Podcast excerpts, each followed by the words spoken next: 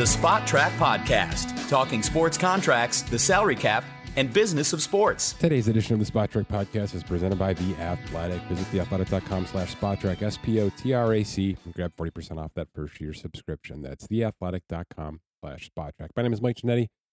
Happy Wednesday night, Thursday morning, whenever you're digesting this episode. Speaking of which, today, quick recap of the qualifying offer situation in Major League Baseball. The deadline for that was yesterday, Tuesday. Two players in, 12 players no. Going to talk about all 14. Why the two took it, why the 12 didn't, and what's next for those that are hitting the open market looking to cash in big. Then Scott Allen joins. We're going to talk about some uh, some negative storylines in the NBA right now. Basically, the teams that are at the bottom of this thing, despite high expectations, high paid players, superstars, and uh, before that, a quick synopsis of where the league stands. The 30 teams split in half by payroll, how the top payrolls, how the bottom payrolls are doing from a winning percentage standpoint, what that means, what kind of trends we're seeing. Is it different this year than in past years? And then, then again, I dive into the Lakers, the Warriors, the Nets, and a few others. Under, underperforming superstar teams, let's put it that way. So, baseball off the top, basketball on the back end. We'll be back with the football side of things this weekend as we approach week 11 in the NFL season. Hope you enjoy. Tuesday, 5 p.m. was the deadline for 40 man roster protections to be set and for qualifying offers to be decided upon. We had 14 this year, obviously, all pro, high profile names. Two players ended up accepting that qualifying offer, which is 19.65 million for the 2023 season. Martin Perez, starting pitcher for the Texas Rangers. This one surprised me a little bit. Um, I just thought he'd get this kind of cash on a multi-year, and I know that the Rangers offered him something. He this was sort of a one-year wonder. He was falling off a cliff there for a few years, and then all of a sudden, in 2022, something clicked specifically on this roster and this rotation and that ballpark. So I get it from that standpoint. You know, why why leave town for what could be 15 million more in a multi-year when you can stay here, make sure everything's going well, stay in your comfort zone a little bit, almost make $20 million. And then if it's still to this degree, he's 32, heading towards 33 for 2024. If he's still pitching to this degree, then you put yourself out there. There'll be no qualifying offer attached to you. It'll be a way less prominent free agent class in terms of starting pitchers. And he can stick his neck out there one more time. So probably left some money on the table here, but the fit probably makes so much sense that he said 20 million is plenty for me to go for one more year. And the other is Joc Pederson, who played on a one year, $6 million contract with the Giants this past season. Certainly outkicked his coverage. Uh, the batting average is as high as it's ever been. Certainly the slugging, the home runs. I think 25, 25 home runs went out this year in that great stadium. Similar scenario. Um, there was there's probably a multi-year out there. I, I don't think to the degree of like a Schwarber or a Castellanos, even though he's sort of that mold of a player. So he probably didn't have that four year offer sitting there in front of him. So I like it here. I can make $20 million to play another year here. Again, nothing attached to me next year. Maybe a, a little bit thinner free agent market. And if I can mash another 25 to 30 home runs, there'll be cash sitting there for me. So I get it from both standpoints. The pitching one surprised me just a little bit. Let's run through the other names quickly, and I'm going to give you where I think this thing ends up because now they're out there. Now there's a QO attached to them, which means draft compensation coming back to their uh, you know their relinquishing team if and when they get signed based on how big that contract is. Most of these players are going huge, gigantic. And if it's not for long term, it's for short but super high impact cash. So let's start with Dansby Swanson, Atlanta Braves. Um, doesn't seem like he and the Braves are going to get this thing figured out. The Braves have a plethora of young pre-arb extensions now on the books, a couple of veteran deals on, in place in terms of the pitching staff. I don't think they're prepared to go 150, 175 on a 28 year old shortstop who can play like hell. They should, but I think they're going to look other, uh, elsewhere and stay a little cheaper, maybe even stay in house on this one, as Dan Soman has sort of alluded to a few times. But it seems like he's he's lost for Atlanta at this point. I put the Mariners at the absolute top of this list. I think it's a baseline six for 150. He's 28 years old, so this thing could go as much as eight to 10 years if it had to, if somebody really has to go, you know, above and beyond to take him away from somebody else. The Cardinals are in on shortstops. The Phillies are in on shortstops. The Cubs are in on shortstops. The Red Sox are in on shortstops. The Mets need an, uh, uh, possibly a second baseman. There's a couple other teams like that. By the way, Seattle could play him at second base as well. Uh, he's going to be one of the lower costing uh, uh, of this shortstop group, though. Most likely, especially if it goes longer term. You know, you can keep the AAV nice and low doing that if he's willing to take an eight to 10 year deal. But shortstop number one, Dansby Swanson, six for 150 seems like the baseline for him. Trea Turner's a very different story. Uh, total five tool stud. I don't think the Dodgers get this done either. It seems like they're going to work in house, maybe take somebody a little smaller just to cut a little bit of payroll in this regard. I disagree with it completely. To me, that Max Scherzer acquisition was a Trea Turner trade that included Max Scherzer. And letting this guy walk out the door like he did Corey Seager is is problem number one for that organization, even though the money is going to be ridiculous. And what am I talking about? Baseline six for 200. That's what he mathematically evaluates to. This one's going 300 million. It's going 300, whether it's eight years, whether it's 10 years. He's 29 years old. I think he, he's okay being signed around 37, 38 because he can kind of move around. Certainly, he can DH. Um, this is going to be a cornerstone piece for somebody. And I think the Cubs are enemy number one here, if I had to guess. Though, don't sleep on the Phillies with any of these shortstops, whether it's 400 million, whether it's 200 million. Xander Bogaerts opted out of three years, 60 million in Boston. Does he opt out if Boston's a better team right now and not an absolute train wreck from front office all the way down? I don't know. I mean, I think he's getting 30 million a year on the open market, so it's possible that he would have had to work out a deal with the Red Sox, who I think tried to tack on one year 30 million to this thing and make it better. Obviously, that's not the right decision. I'm gonna I'm gonna place him on the Philadelphia Phillies right now. I think it's the perfect fit. I think he's going around 30 a year. Let's call it five for 150. Let's call it, you know, six for 180, whatever it has to be. I think it's around that mark, and I think that is the team for Xander Bogaerts. Back to the top of the list. Let's go catchers. Willson Contreras. The Cubs did not trade him. Got to qualifying offer time. We knew that wasn't going to be the case. He's uh, he's not long for this Cubs roster. Who they're not ready to pay a catcher at this point. They're just not. They have tons of holes. They're going to fill up the middle of that infield. They're going to load up some starting pitchers this year. They're going to do everything in proper order of operations. And eventually, at some point in time, they'll miss this guy quite a bit because he's a three tool catcher. There's no question about it. He mashed 43 home runs over the past two seasons. He's real good defensive, not the best, but good defensively behind the plate. And is that even something that's going to be available here soon outside of throwing play people out at home with robot umpires on the way? Four years, 65 is what he calculates mathematically. There's going to be a bidding war with, with contenders here. Houston's going to be in. The Yankees might be in. Uh, big, big teams looking for this guy right here. So this could get as high as four for 80, right around 20 million a year, that Realmuto mark, even though he's not quite that, that hitter. But without a question, the number one catcher on the market and the qualifying offer being attached to him was a problem for some teams. But for these contenders, let it rip.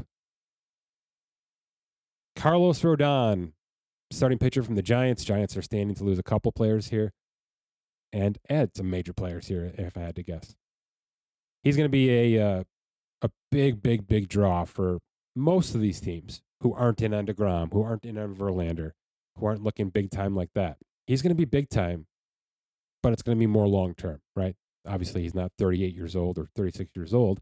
He's 29. Had a great season. Wasn't as great as 2021, but if you put those two seasons together, more than viable to get to hit the open market right now, even with the QO attached to him, and bag 200 million six for 200 is about right where we have him mathematically. Does it go north of that? I don't know. That's a big number for a guy who's only showed over the past year and a half or so. But I think it's the right number. Now, you want to go longer for less per year? Sure. No question about it.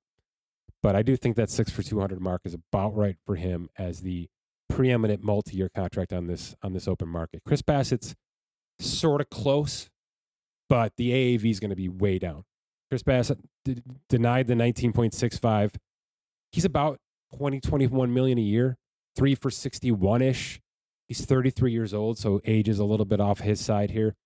So something in the three year range at around 20 to 22 million a year is about right. This guy's a number two for anybody in the league. Anybody. He just proved it with the Mets. He, he, he, he successfully filled in for DeGrom during his injury situation this season. He did the same for Max Scherzer when he went out with a couple of oblique, oblique injuries. Uh, he's shown that he is not just an Oakland Athletics product. He pitched on a big, big stage, and he was the best pitcher on that Mets staff down the stretch. He was the most reliable pitcher on their staff. He's not an ace. He doesn't have ace stuff. He has ace mentality. So he's a great number two. Toronto should be in. Philly should be in, right? All these teams that are just looking to add to it. And of course, the Mets should be in because the Mets stand to lose three pitchers here. Um, but about 20 million a year for three years should be about right. How about DeGrom? The injury stuff's going to scare a lot of people off, and I think it's in, that includes the Mets. If I had to guess right now, the Mets have not made that big offer. The offer that he's asked for, the offer that he's looking for, the one that goes past Max Scherzer, the one that's going to go past whatever Verlander does here. So, are we talking 45 million a year for three years? Probably. Three for 135 is about probably where DeGrom wants to be right now. But the injuries have not been accidental. All right. It's a product of throwing 100 miles an hour 99 times a day. It's what he's been doing now for five years. We knew this was going to catch up with him. This is Stephen Strasburg in a nutshell.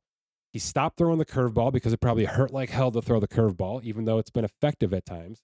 And he was all sliders for a bit there, and he got predictable. And that's why he had a really bad, tough stretch down the down the uh, September August path for for the Mets, and wasn't a factor. Did not help them win ball games one iota down the stretch. So it's a bad taste in the mouth. You've got the injury history, and you got to go historic to keep him.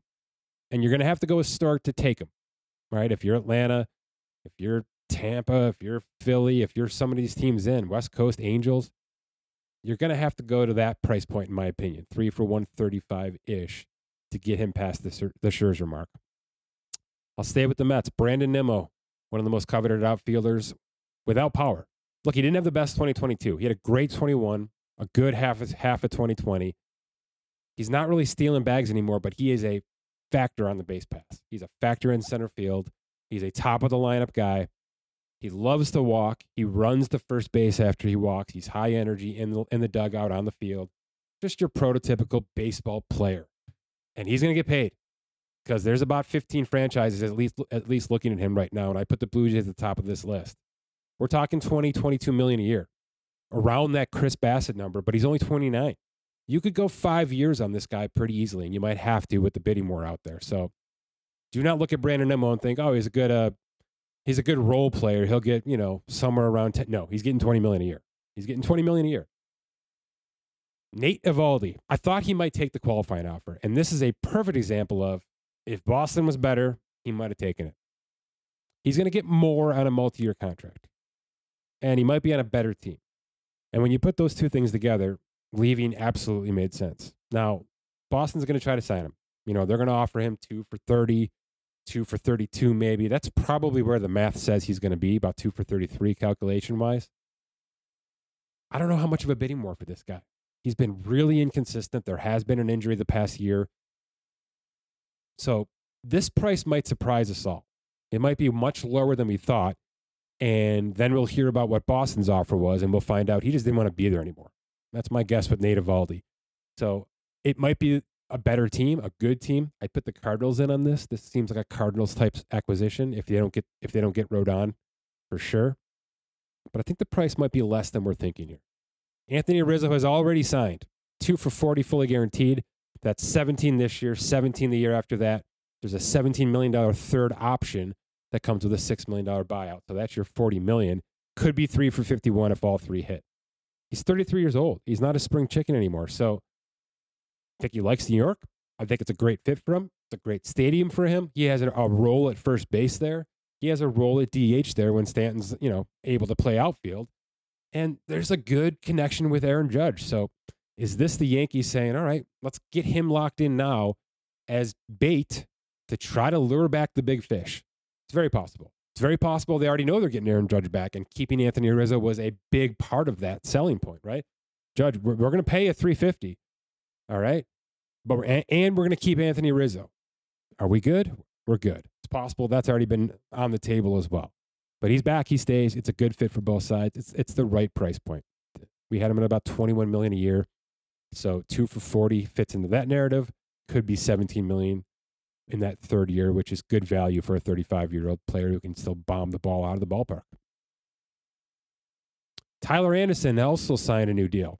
Rejected the offer with the Dodgers, signed with the Angels about an hour later. Three for 39. It's about where I thought he should be. And look, if that ends up being Nate Eovaldi's price, it's probably right.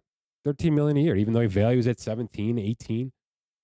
That's probably about right. Now, Tyler Anderson is a true like one hit wonder here. He came out of nowhere, clearly found a good spot in LA there. He gets to stay in LA, but he's a much more needed pitcher now. So we've seen that turn around negatively for some guys who, once they hit more of the spotlight, once they're the number two on the team or the number th- even the number three on the team, they're getting better matchups. There's better lineups being put up against them. It's more difficult for those type of pitchers. We'll see if he can handle it. The track record with Angels pitching has is not are not on his side. Let's put it that way. But the price is good. Three for thirty nine, fully guaranteed. Some award bonuses and such built in as well. And of course, Mr. Judge. I don't have much to say here. All right. I mean, in terms of the qualifying offer, Brian Cashman probably penned, you know, wrote down the offer, signed his name to the bottom of it, and then turned it over and wrote the rejection and signed his name to that for him, right? I mean, it was never even an option, right? He was going to hit the open market with a qualifying offer attached to him. The Yankees will get some kind of compensation if it doesn't work out. Just mathematically speaking, I pump him into our algorithm. His last two year stats go up against a bunch of superstars. Eight years, 303 million. That's what the algorithm says for Aaron Judge. So that's obviously the starting point. And eight for 300 has always been the starting point. We've been saying this now in the pod for a long, long time. So that has not changed. What's changed is now he's available. Now he's officially on the market and can negotiate with other, t- other teams. If I'm him and his agent, I'm taking the whole holiday season and I'm touring the country. And I'm getting stakes in Houston and I'm getting stakes in San Francisco and I'm getting stakes in Kansas City. Even though Kansas City has no chance, I'm going to get some barbecue in Kansas City because it's on their dime, right? Not that he needs anybody to pay him for pay dinner, but you know, you enjoy yourself a little bit here. I think Bryce Harper did it. He didn't sign till February. I think Bryce Harper took a tour and enjoyed the world of baseball for a little bit. Enjoyed, and by the way, let things percolate a little bit. Let the hot stove simmer a little bit. That's good for the game. I mean, if I'm Rob Manfred, I'm I'm I'm in his ear saying, "Hey, man, take your time."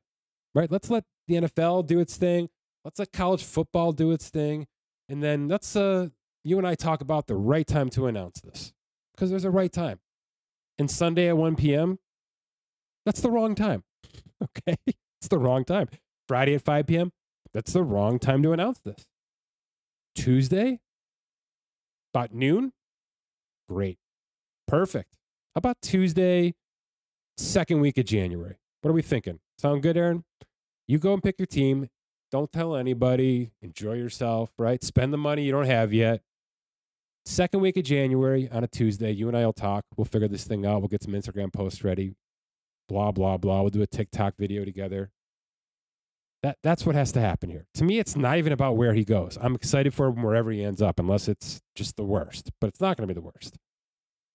Don't screw this up, Major League Baseball. You got a guy who just went balls to the wall in an expiring contract. Ran through team control all the way, went through the arbitration process, was paid properly, overcame injuries, it was the perfect model in New York in terms of the media and backlash, did everything right for the game of baseball. Please, Lord, don't let this guy announce a $350 million contract in the middle of a Bills Chiefs playoff game. Can we just agree that that's the worst, please? I have a list in front of me. It is our NBA cash payroll tracker. I've organized it, I've sorted it, I've, I've brought in the winning percentages for all the teams, all 30 teams, and I've segmented it between the top 15 payrolls and the bottom 15 payroll. Your guesses as to the mar- the median win percentage for the bottom payroll team, the bottom half payroll teams in the league right now. Mm, above uh, above 500, mm, 650. Your guess for the top 15 payroll median winning percentage. Top 15 payroll. Oh,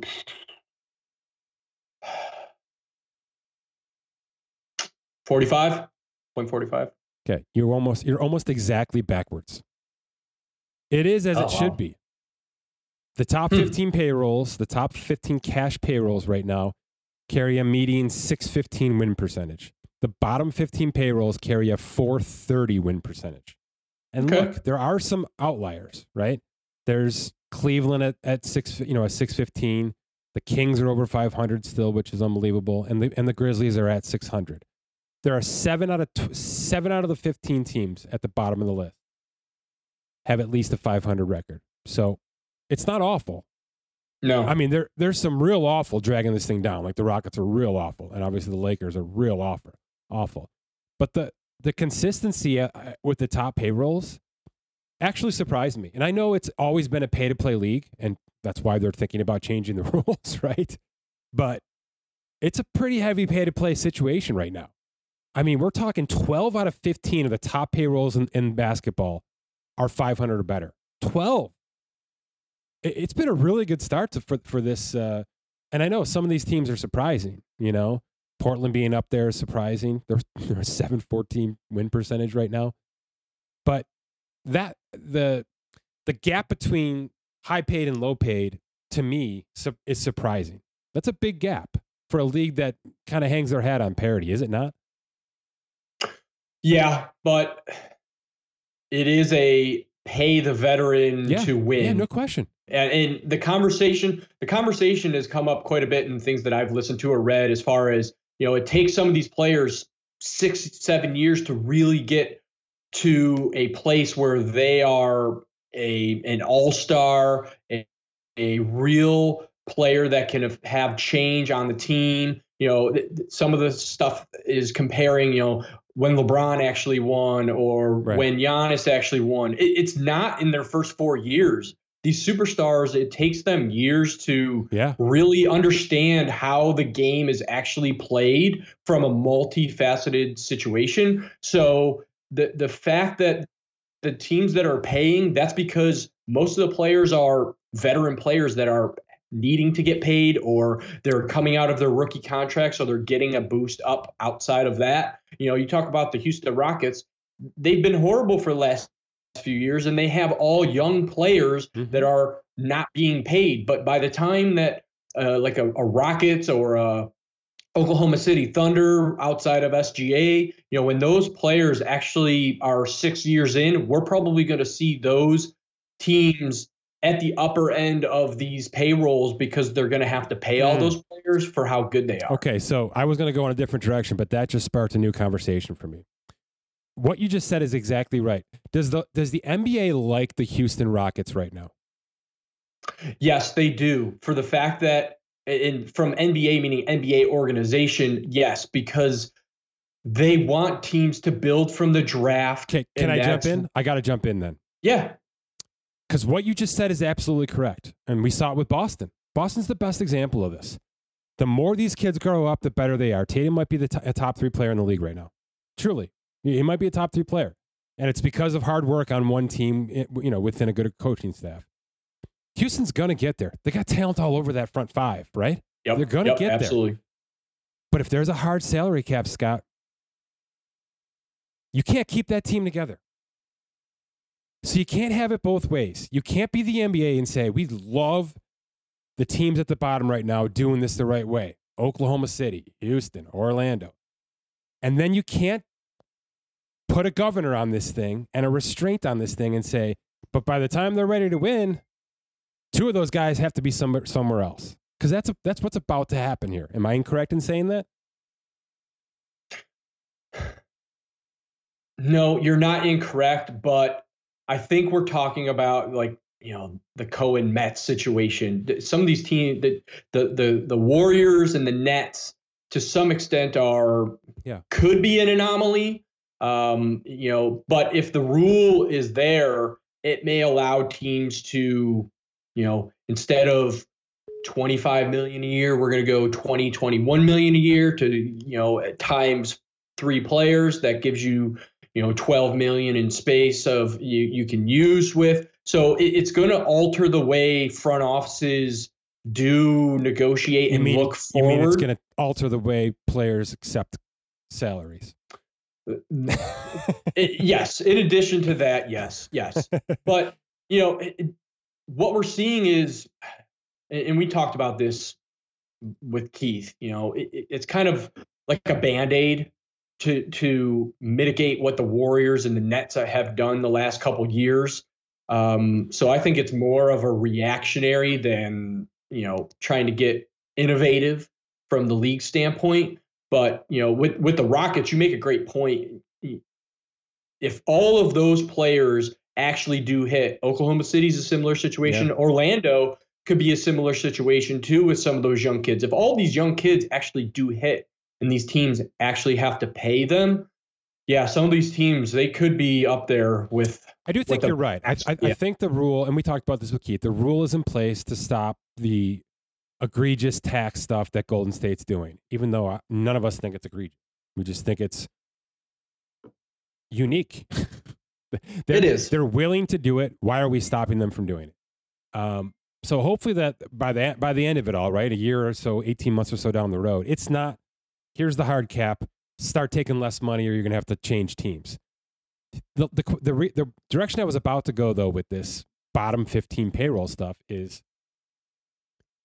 what happens if one of the players on the t- from a top 15 comes down to a bottom 15 team is that enough right now is that enough right now to change the makeup of a team Mm, because i feel like what we're seeing in the nba more than ever is rip it up and start over and try to get five brand new players Yeah. on this roster yeah, you're right. There's very few teams that want to operate in the middle. mm-hmm. It's either high or low. The one team that usually likes to operate in the middle in Indiana, you know, they're the lowest payroll right now. They are in trade rumors to potentially move off of Buddy Hield or Myles Turner. So that would constitute them ripping it off. Um, but that's a team that usually is in the middle. Uh, But you're right. It's either most of the teams are either they're paying high or they're uh, they're trying to rebuild. Mhm. You know, look, the Philadelphia 76ers are a great example. They ripped it all the way down. They had their process for years, and now they're at the top of, you know, they're in the top 15 of payroll. They're in the top of the standings, and so it's it's cyclical. It's really hard to stay in the middle and win. Okay, ready? We're gonna roll through, rip through some teams here. It's not gonna be good, by the way. The Lakers. The Lakers are three and ten. I know we're not supposed to talk about them. I want to. I think it's fascinating. I think it's fascinating when teams get stuck because there are so many good front offices now across sports. You know, we, we and it's we should talk about the positives more than the negatives. But it's very rare that this happens specifically. I think we saw, I think we're about to see it with the Raiders, which I talked about in the last episode. And the way that they're going to get out of it is just either cap manipulation or off-season trades and releases. The Lakers can't do that. They, can't, they can't just cut Anthony Davis because, as a cap casualty. It ain't happening, right? They're not going to do. Yeah, any, they can't- They're they not can't do do anything mid-season, Scott. Nothing, right? It, right, and I, you know, I, I've seen it popping up here and there. Uh, time to trade LeBron. You No, can't trade him. Trade him. and and and, and it irritates me when I see big time media personality saying that you need to trade him, but you can't trade him physically. You cannot trade him because of his extension. He is not tradable until next off season. So eh, all all the heads that be that are calling for him to potentially be traded need to stop because it can't happen. And by the way, LeBron signing that extension is his way of saying, shut the F up. I don't want to be traded. Because if, he, if, if being traded was in his wheelhouse, in his mindset, he would never have extended. He didn't need to extend. It was Right. a luxury extend, but it was a purposeful extension for this reason. He did not want an entire season where the Lakers sucked and his name was being rumored in trades. He literally stopped that conversation with the extension. So you're right. People need to stop. It's not possible until February 18th, 2023, right? After the deadline. Uh, six months. Six months after the trade so deadline, he, which means the whole yep. season. It's it's whole season, not till not till off season. Bingo. So shelve it. Keep it out of your yep. mindset. He can't be traded. Obviously, Westbrook can. Obviously, Anthony Davis can. They're neither are going to be right now, in my opinion. Neither. They're going to ride this thing out. But I want to talk about the draft picks because you talked about some misinformation there with LeBron and the trade. I feel like the draft pick stuff is misinformation as well. And, and you know, take this wherever you want to take it. The Lakers do have a first round pick this this coming draft. It is a pick swap with the New Orleans Pelicans, which right now projects to be 19th. They do have a draft pick, Scott. It's just not going to be the number four, number three draft pick, which is where they belong from a standing standpoint, right? So the Pelicans will right. get a great draft pick, but they do have a pick and they will forfeit 2024. New Orleans can either take 2024 or 2025. They're going to take 2024. And what happens to the Lakers after this season is going to be as fascinating as when they acquired Anthony Davis, which was I think you and I, I don't think you and I have ever worked as hard in our lives. Okay. Trying to understand the timing and the, and the negotiation process and all the pieces and all the teams that were involved. That was like peak Lakers for a transactional stuff. Well, th- I think this offseason is going to blow it out of the water. And by the way, it could include a LeBron James trade. It could this offseason.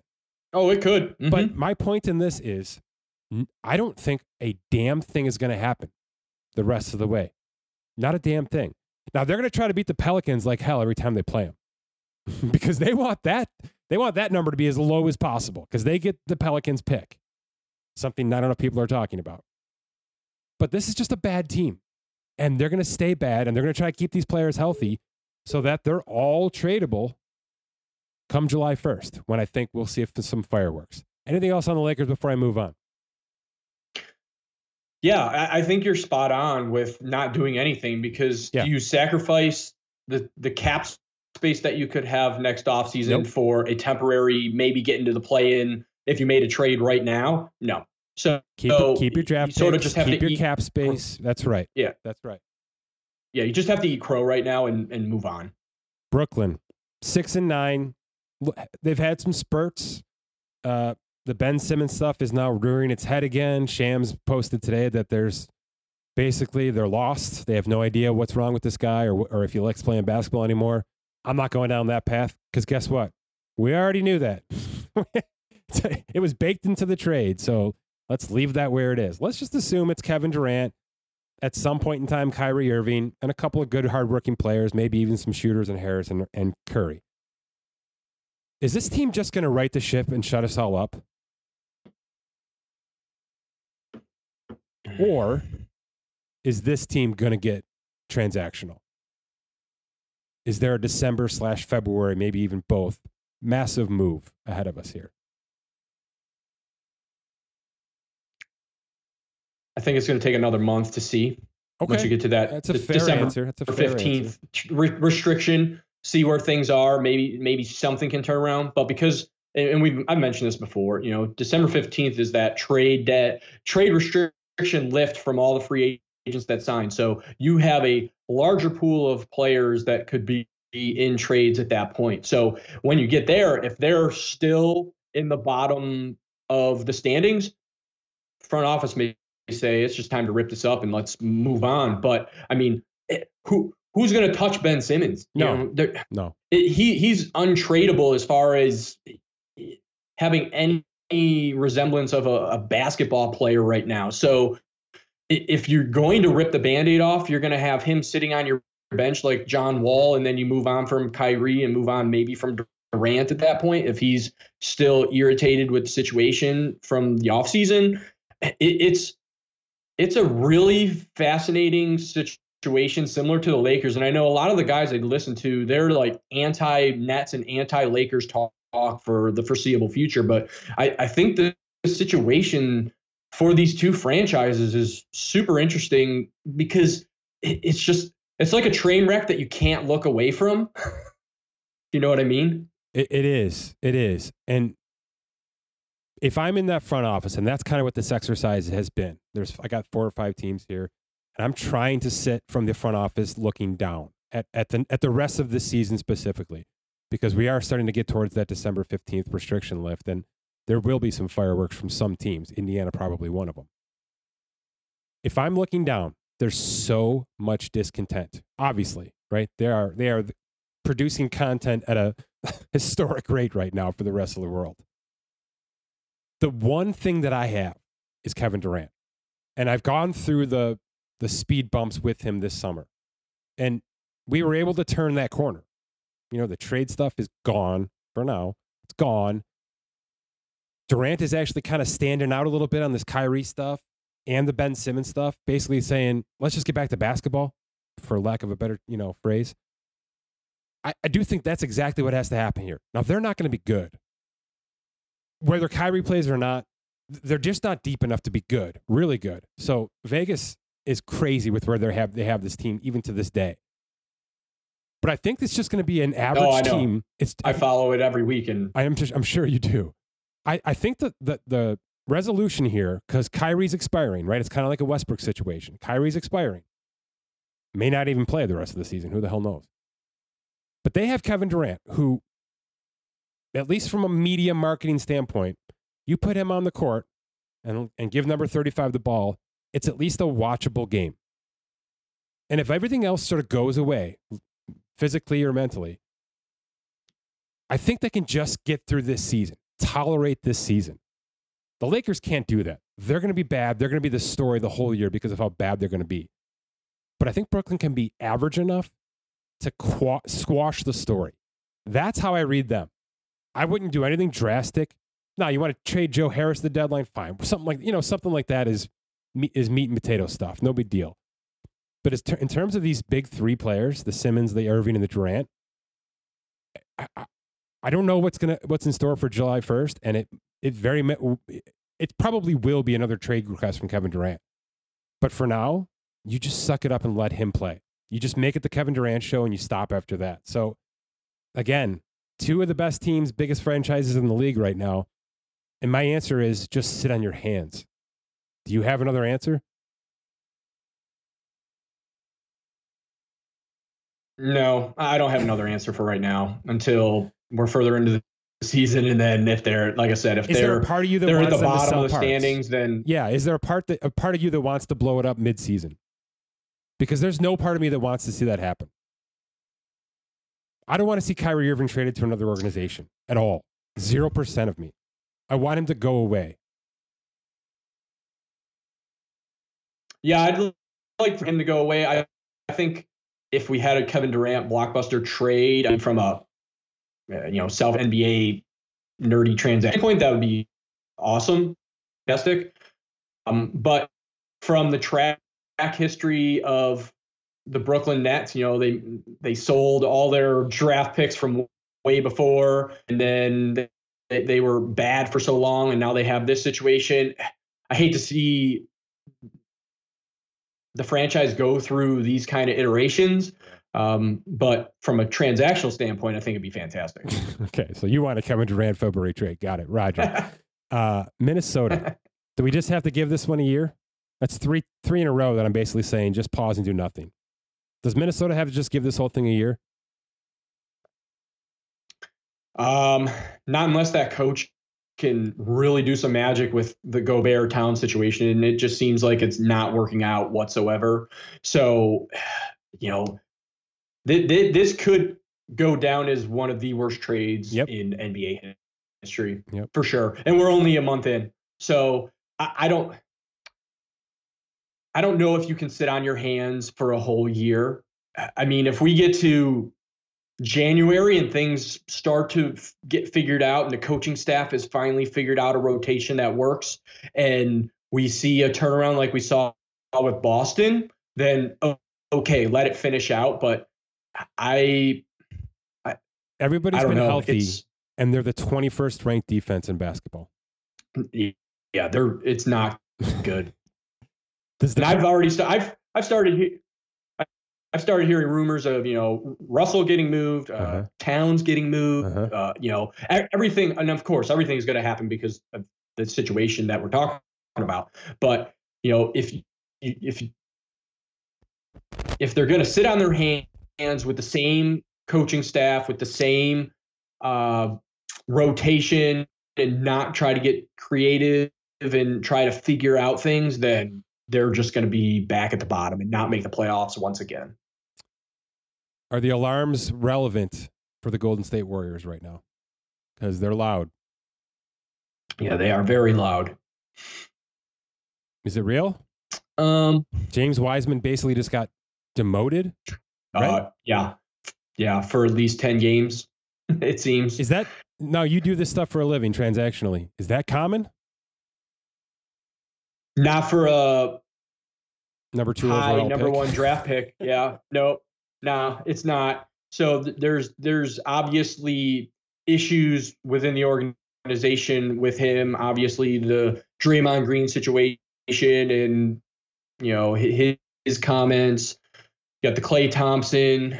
Um, you know, I've started hearing, do you need to have him come off the bench, or um, you know, it, it just seems like when it rains, it pours, and it all started with the Draymond Green situation um, back back in the uh, uh, training camp situation. So um, I think the alarms to a certain extent need to start going off, and, if it continues, then yeah, because if, if you missed out a Wiseman pick and he's not tradable, um, that that you know that that could hurt down the line.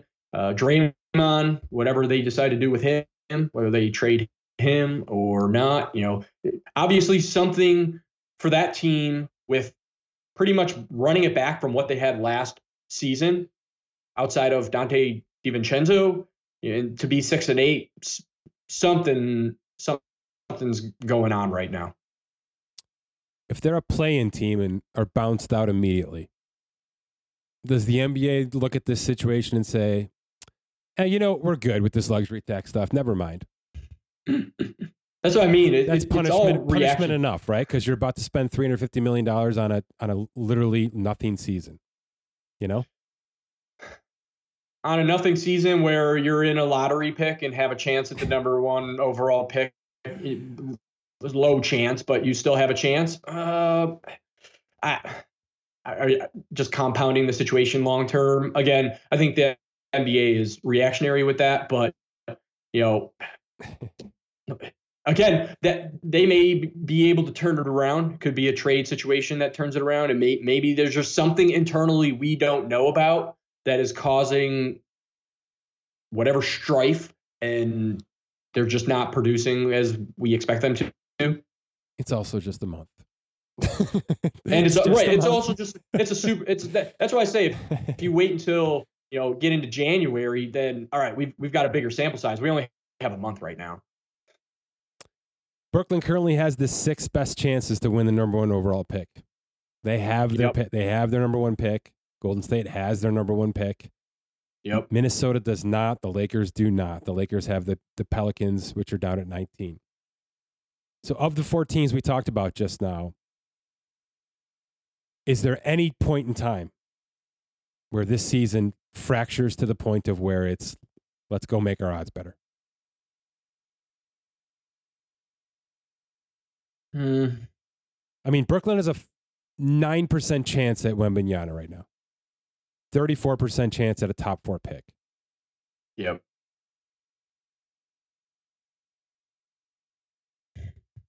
If you sus- Brooklyn's probably. I mean, Brooklyn's probably the only one. Yeah. if you to s- I really mean, if you suspend that Kyrie place. long, long term, right? Yeah, because if you're the Lakers, if you if LeBron's injury is super substantial and they don't they aren't able to play, let's call Anthony Davis, you know, he's probably going to have some injury midseason. Yeah, but they're not in the victor sweepstakes, Scott. The, the, but what I'm saying is you you asked who who just rips it off and, and Sure. goes for the tanking. The, the Lakers can't. Yeah. Because their pick goes towards the Pelicans. So th- them wanting to rip it off, they they can't. So the only two that can really rip it off because they want to are Golden State and Brooklyn. And Brooklyn is probably more in the situation of ripping it off than Golden State. I would agree with that. Is it more likely that they tank to some certain degree or that they trade this first round pick to get Ben Simmons off the roster?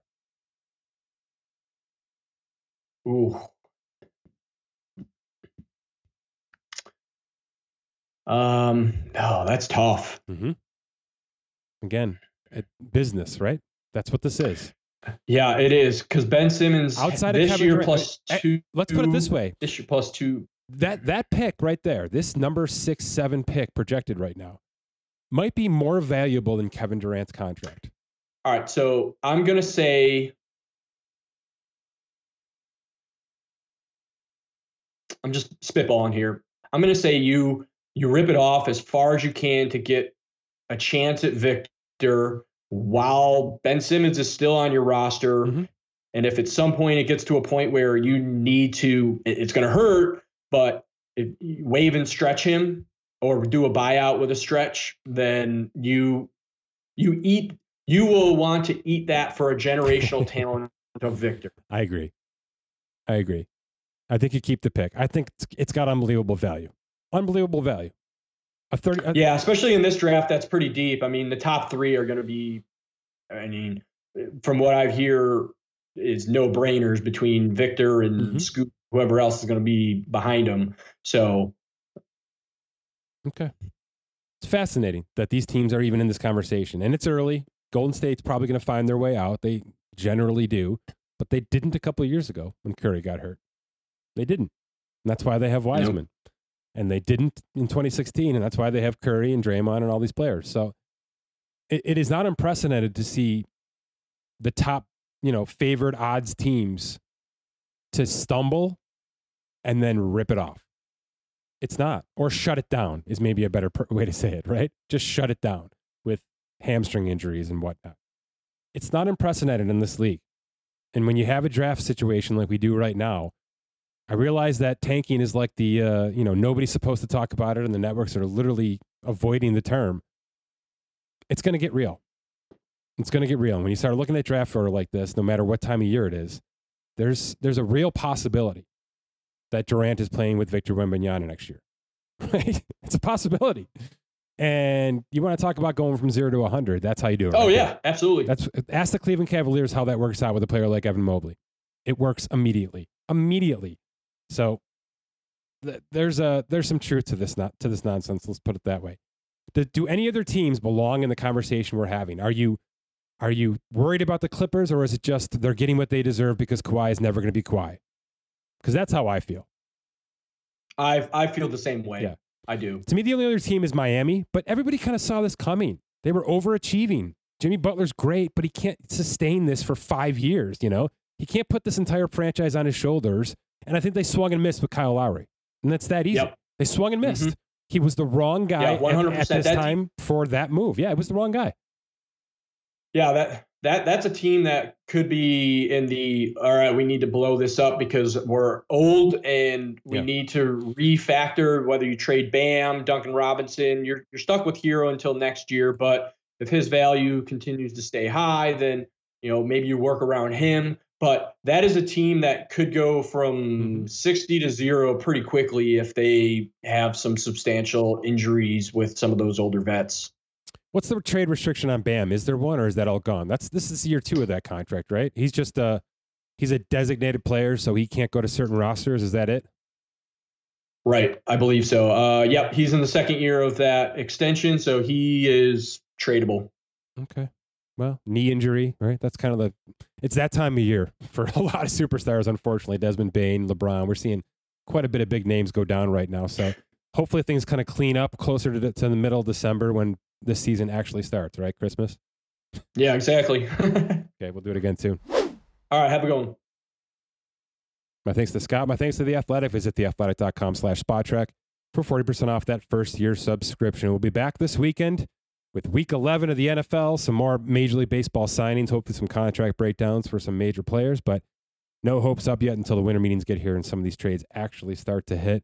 And of course, plenty more with the NBA as all of this progresses into week to month number two of the 2022 season. For Scott Allen, my name is Mike Ginnitti. Thanks for listening to this edition of the Spotrac Pod.